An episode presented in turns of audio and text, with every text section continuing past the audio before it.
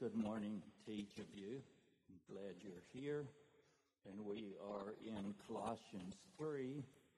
I am preaching through Colossians. And uh, I've, th- there are notes on the back of the bulletin. And I am focusing on uh, the first four or five verses, first four especially. And I've called this the results of the resurrection life, uh, which as I was sitting here this morning, I was thinking, I'm not sure about that title because uh, I'm going to talk as much about dying as rising.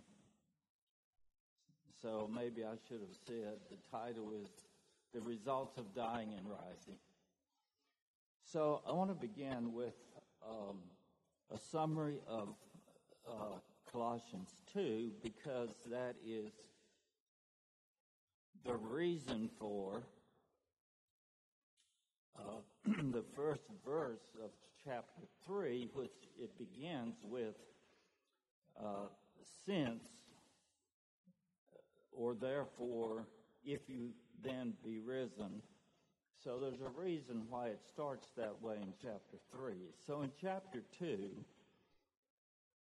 in uh, verse 8, and I talked about this last Sunday, uh, in 2 8, uh, Paul described the philosophy of men that is rooted in the tradition of men and the rudiments of the world.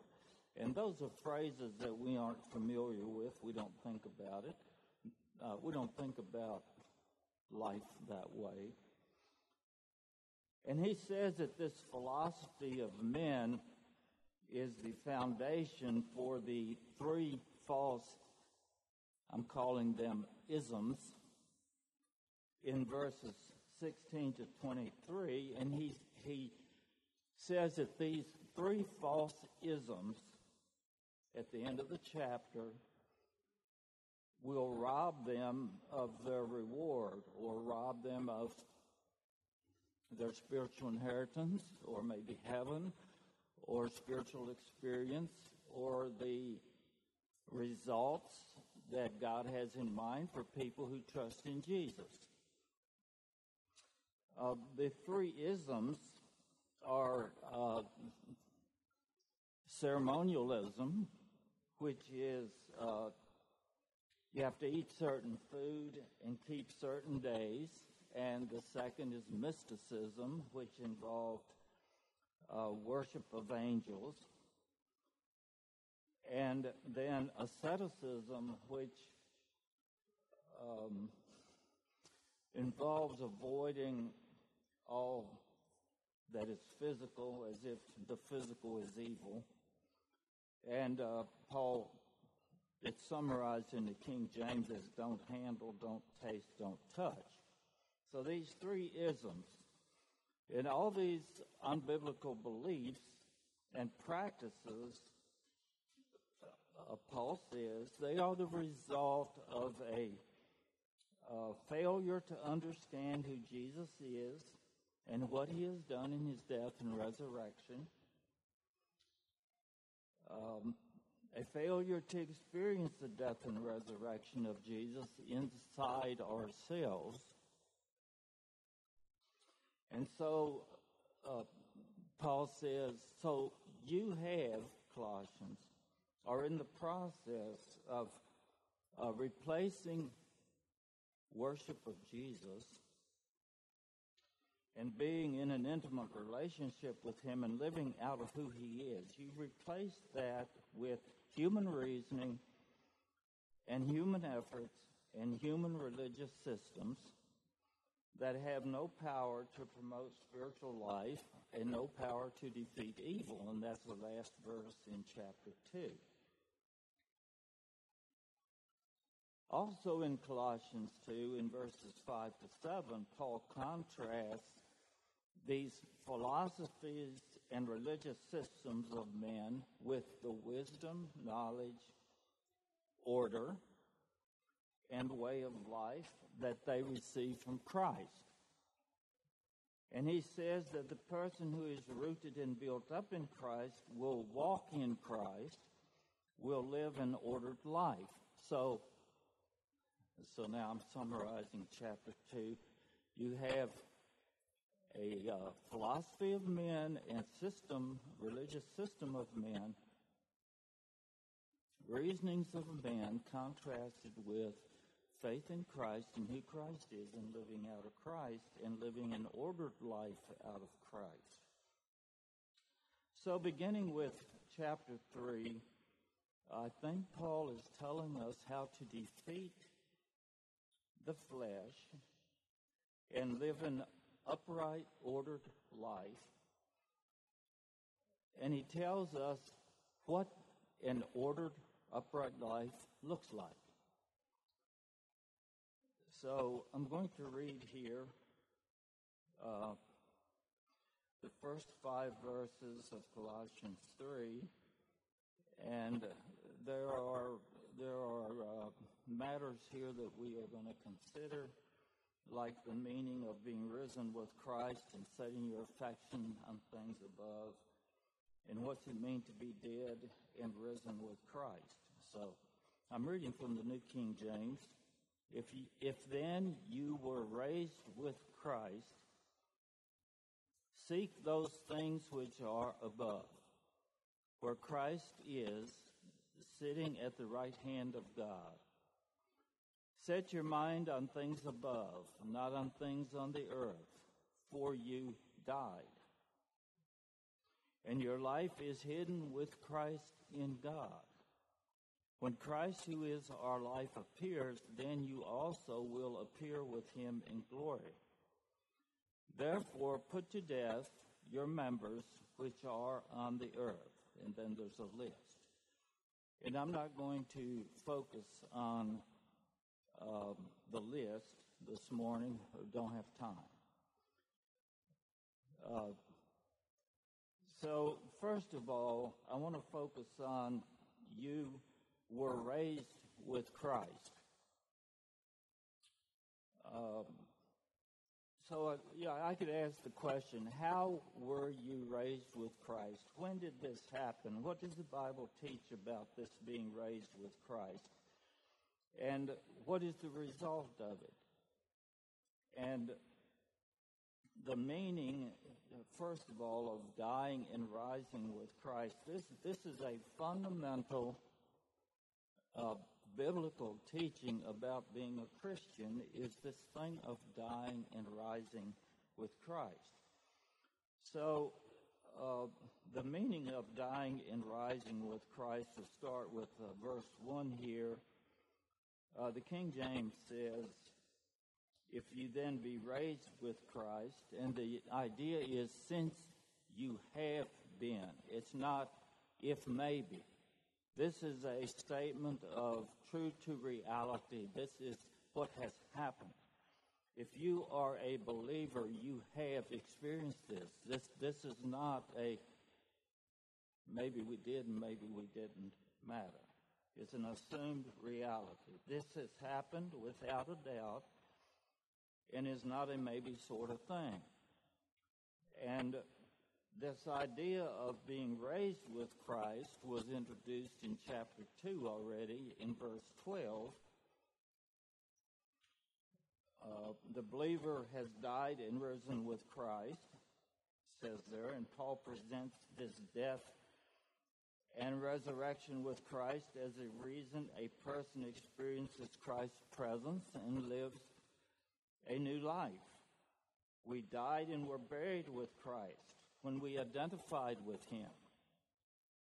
And then we were raised with Christ, uh, 212, through the faith of the operation of God, which has the idea through faith in the working of God, who hath raised Christ from the dead. And so the idea here is that God can raise, if God can raise Christ from the dead, he can raise us from the dead too, spiritually. Uh, so the question is, how and when have we been raised with Christ from the dead? And I'm going to go here to Romans 6. It's, in my mind, the easiest place to go to talk about this. Uh, Romans 6, uh, the first few verses there. So I'm going to read here from Romans 6. Uh, again, this is the New King James. What shall we say then? Shall we continue in sin that grace may abound? Certainly not. How shall we who died to sin live any longer in it? Or do you not know that as many as as many of us as were baptized into Christ Jesus were baptized into his death? Therefore we were buried with him through baptism into death that just as Christ was raised from the dead by the glory of the Father, even so we also should walk in newness of life. For if we have been united together in the likeness of his death, certainly we also shall be in the likeness of his resurrection. Knowing this, that our old man was crucif- crucified with him, that the body of sin might be done away with, that we should no longer be slaves of sin, for he who has died has been freed from sin. Now, if we died with Christ, we believe that we shall also live with him. Knowing that Christ, having been raised from the dead, dies no more, death no longer has dominion over him. For the death that he died, he died to sin once for all, but the life that he lives, he lives to God. Likewise, you also reckon yourselves to be dead indeed to sin, but alive to God in Christ Jesus our Lord. Now, as I'm reading those verses, I'm thinking, oh my, there are so many phrases, so many words here, so many. What in the world do they mean? And what am I going to say to make this clear?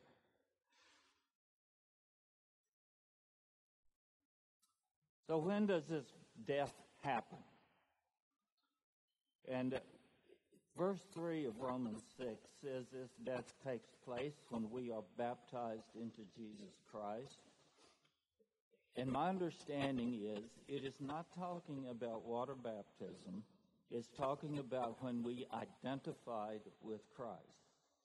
I'm not saying water baptism doesn't matter. I'm saying I don't think that's the focus of that word here.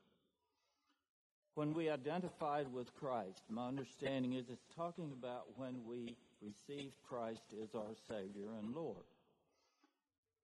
That in that moment, God works an operation, He does an operation in our hearts. And something dies. In the same way that he died on the cross. And since we are identifying with him,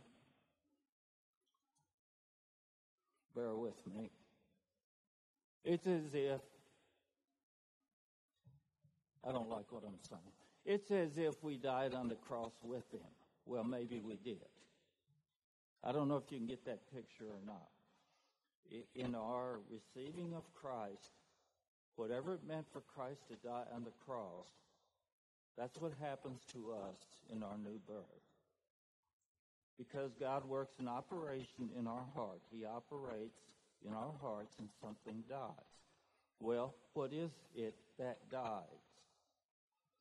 So Romans 6 6 talks about what dies as our old man was crucified with him. And I know things aren't getting any better because it's like, what does old man mean? And uh, you may disagree with me. That's fine. Uh, I'll just tell you my understanding of what Paul means by old man. Uh, I believe it means something like old self. And, and I think it's referring to the person that we were um, as a descendant of Adam whoever that was prior to our regeneration. The old self. And the purpose of the death of this old man, old self, whoever we were in Adam, fallen, a sinner, when that dies, according to Romans 6 6, uh, the body of sin can be destroyed. So, what is the body of sin? And that's about as hard as old man. And I believe body of sin, body of sin means something like our identification with sin or our participation in sin or our practice of sin. So God works an operation inside of us at conversion that makes it possible for our life of sin, our identification with sin, our practice of sin to die as well. So this is talking about an operation in us, in our person, that results in a new kind of life. Different kind of life than we were living before. Uh, now, I feel like I need to hasten to say that uh, the, the good results that God expects in our life because we have died with Christ. Now we're going to uh, not identify with sin or practice sin. I do not believe that uh, that all changes overnight, and now we are perfected, and we will no longer sin ever again. Uh, I don't think that's reality. I don't think that's what the Bible teaches that happens. But the Bible does teach this is the process that God is working in His people.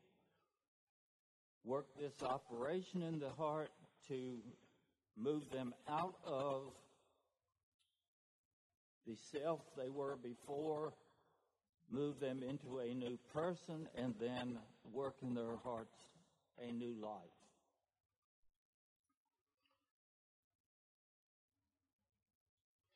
Then in Romans 6 8, uh, says that if or since it is true that the believer has co died with Christ, the believer will also then co live with Christ. Uh, and I believe this co living with Christ is what happens in this life. It's not talking just about, or maybe not at all about, living with Christ in heaven It's talking about living with Christ here. Um,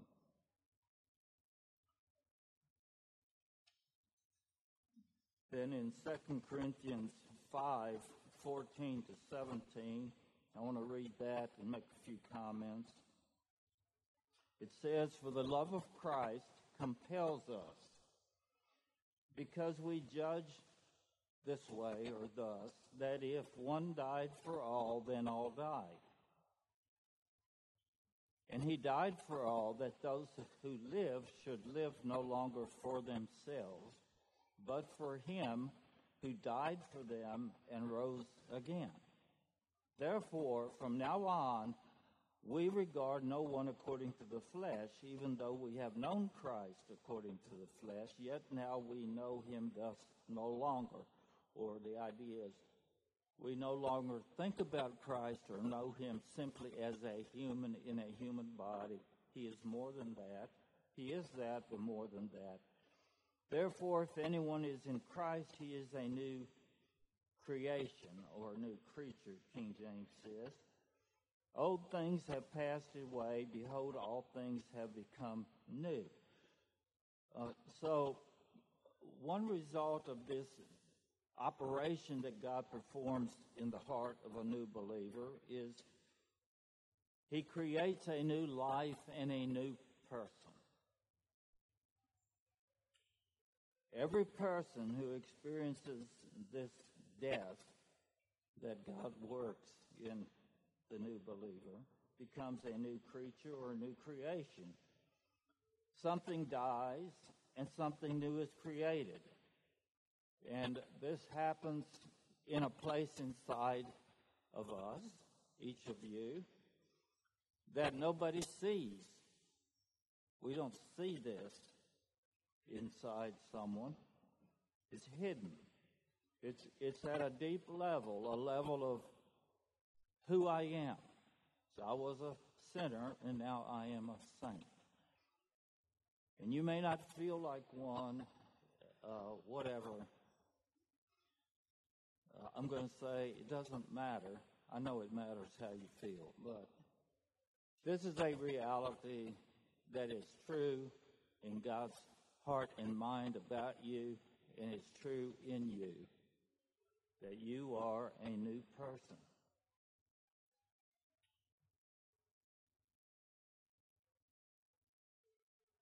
Whereas the person had been dead spiritually, they are now alive.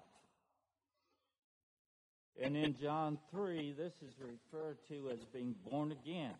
It's referred to as regenerated, converted. There are various words used in the New Testament to talk about this new birth, this change, this becoming alive spiritually. Sometimes it's referred to as regeneration. And this operation of God, um, even here in 2 Corinthians 5, uh, the possibility, what it says, the result is the possibility now exists for us to live a new kind of life. So now the the results.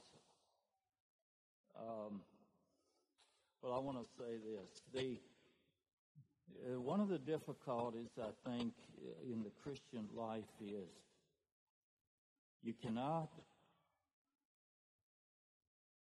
you cannot live a resurrected life if you haven't experienced a death.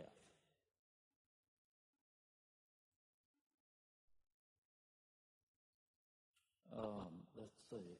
What more do I need to say?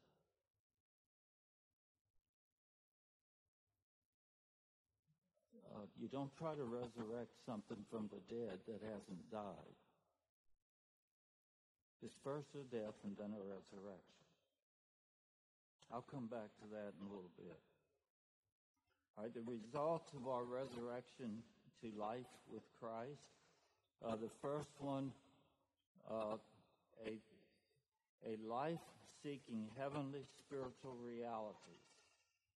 Uh, in, in verse 1, seek those things which are above. So Christ at God's right hand. I want to comment on that. That sounds like physical presence of a place. Christ has a throne or something. He's sitting there.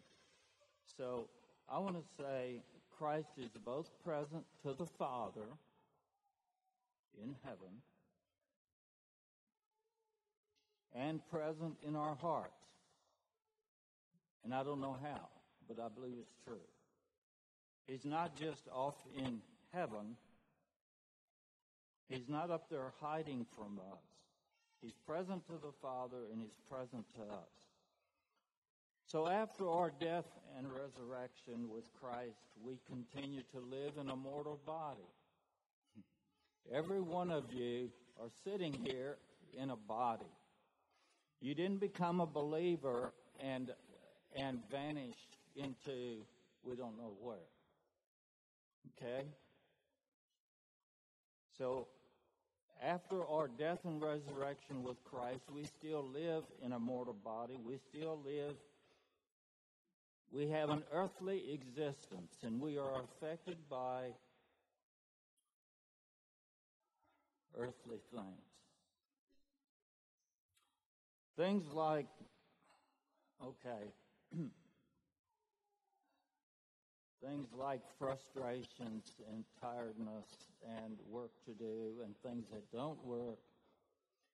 And we all, I don't have to go into all that, we all know there's plenty of these things and they are part of life in the world, but that's not the only part of our life in the world. So we continue to live in our earthly bodies uh, in a fallen world, uh, but we pursue Christ and Christ's way of life, and that's the idea here. Christ's interests have become our interests. Having died with Christ, we now live for Him and in Him. Our life, there's a transition from um, earthly focus to focus on Christ. And so we seek heavenly spiritual realities. We seek Christ. The second result is a life that is hidden with Christ, uh, which has the idea of deposited with, belonging to. So your life is hidden with Christ because you died with Christ. We do not have a life of our own. We do not live a life that is independent of Christ, separated from Christ. Our life is hidden, wrapped up in, submerged in Christ. And uh, so this means, well, it can mean a number of things, but that whatever is true of Christ is true of the believer. That's one thing it means. Whatever concerns Christ concerns the believer. And the believer's life belongs to Christ. It's fully identified with Christ. Uh, he's identified with us. We're identified with him. So our life is hidden with wrapped up in Christ. Then another result that's mentioned here is setting our affections on heavenly things. Now, the word affections here means literally minds, thoughts. Uh, so the believer is not focused on in the context of Colossians is not focused on human reasoning. It's focused on heavenly thoughts. Not human reasoning, not human systems, not human solutions. So the mind is focused, the thoughts are focused on Christ's thoughts. So we seek, the believer seeks to know who Christ is and what Christ is thinking. Um,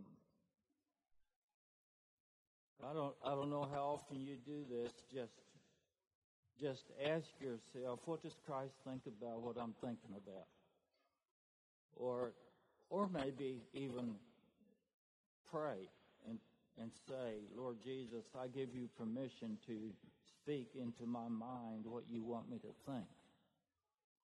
And that might sound strange to some of you, but I can just say that there is value in that, and the Holy Spirit can speak the thoughts of Christ to us in our reading of the Word, in our prayer time, in our contemplation of our life situation, uh, in the midst of being frustrated, disappointed, discouraged. So set our minds and thoughts on Christ. And another result then is a new lifestyle, which Paul begins to talk about in verse 5. Therefore, put to death your members, mortify, uh, a new way of living. Mortify, therefore, our evil attitudes and actions. So, one result of dying and rising with Christ is a new kind of life, a lifestyle, an ordered life, as was mentioned in chapter 2. And then in verse 5, Paul tells us, he begins to tell us what this ordered lifestyle should look like. And he tells us how to live this way.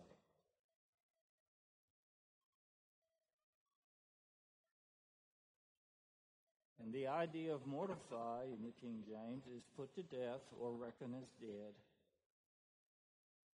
these sinful practices and sinful desires in whatever he mentions. And then in verse 8 and following, Paul talks about put off and put on. All of this is language that's meant to instruct us on how to live a different kind of life than we were. And I think we all know, we all know that this is a life process.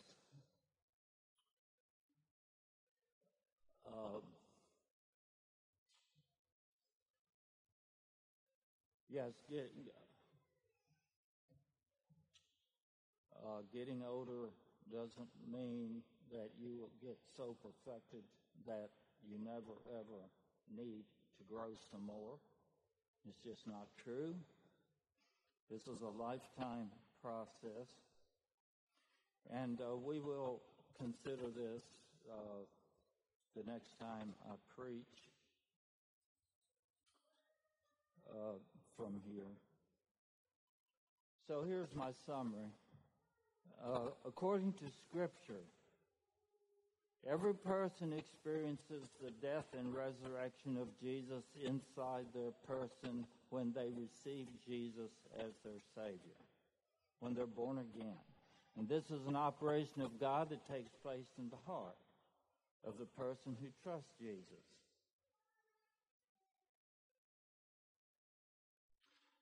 And this dying and rising that takes place there can be experienced in life only as a person dies and rises with Christ in each event of life. That is where we experience the reality of it in our lifestyle. Uh, I'm sorry. Did you hear what I said there? That the only way that we can experience the death and resurrection of Christ in our daily life, the effects of dying and rising in our conversion, we can experience it in our daily life only if we die with Christ in the events of life. And I mean by that, surrender to Christ, yield our. I have to live. I have to have this my way. I have to. I have to do whatever would feel good to me. Those kind of commitments to ourselves, the only way we live a dying to Christ and rising with Christ kind of life in life is if in each event we consciously choose to yield all of this to Christ and discern what what the new life in Christ means here. I'm just trying to get this said. Uh, and one of the challenges, I think, in life is uh, I have a, a, bunch of notes on this, and I don't have time to talk about it, so I'll just make a comment. Uh, one of the challenges in this whole thing of dying and rising with Christ is that a lot of focus today in I'll just, I don't know what word to use popular Christianity is on getting to heaven, trusting Jesus and getting to heaven. And uh, there can be a pretty much a lack of focus on uh, the need to die in order to rise, the need to die to something in order to uh, have an upright, ordered lifestyle. And so, uh, our people our people. Uh, we, we have never given up on this thing that that a believer lives an upright life. Okay? And I just want to say that the Bible doesn't give it up either. The Bible does not give up on the believer growing and changing and living an ordered, upright life. But if you don't, if you don't include dying to self and sin, uh, you cannot live an upright, ordered life.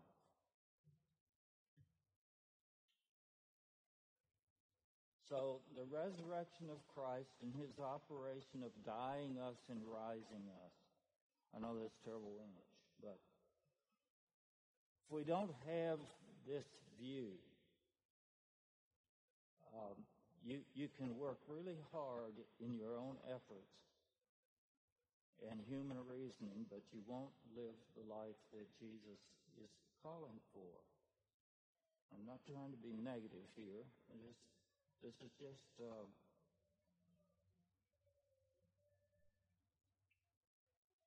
And I think that was part of the problem in Colossians 2 was these people did not have a proper understanding of dying and rising with Christ, and so they had these isms.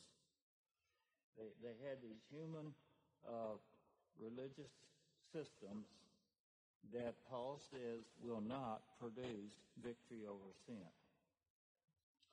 So Christ is alive today, and the same power that raised Christ from the dead is available to work in you, in me. And although he is in heaven, he's working every day to preserve us, to redeem us, to grow us.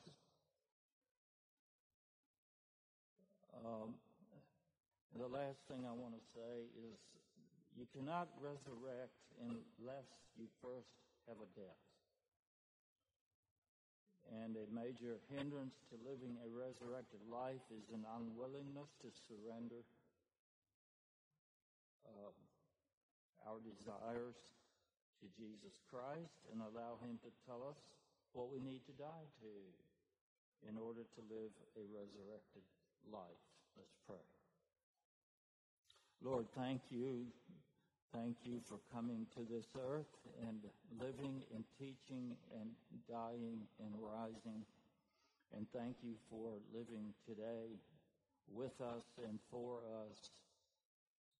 And uh, thank you that the death uh, you want to die in us and the life you want to live in us is a good death and a good life and deliver us from um, deliver us from negative notions of what it means to die and rise with you, defeat whatever the devil would like for us to believe that is not true. Uh, bless each of us here, Lord, with understanding of these things and uh, thank you that you are at work and you are growing us up into the uh, people that you recreated us to be in you. And thank you. Amen.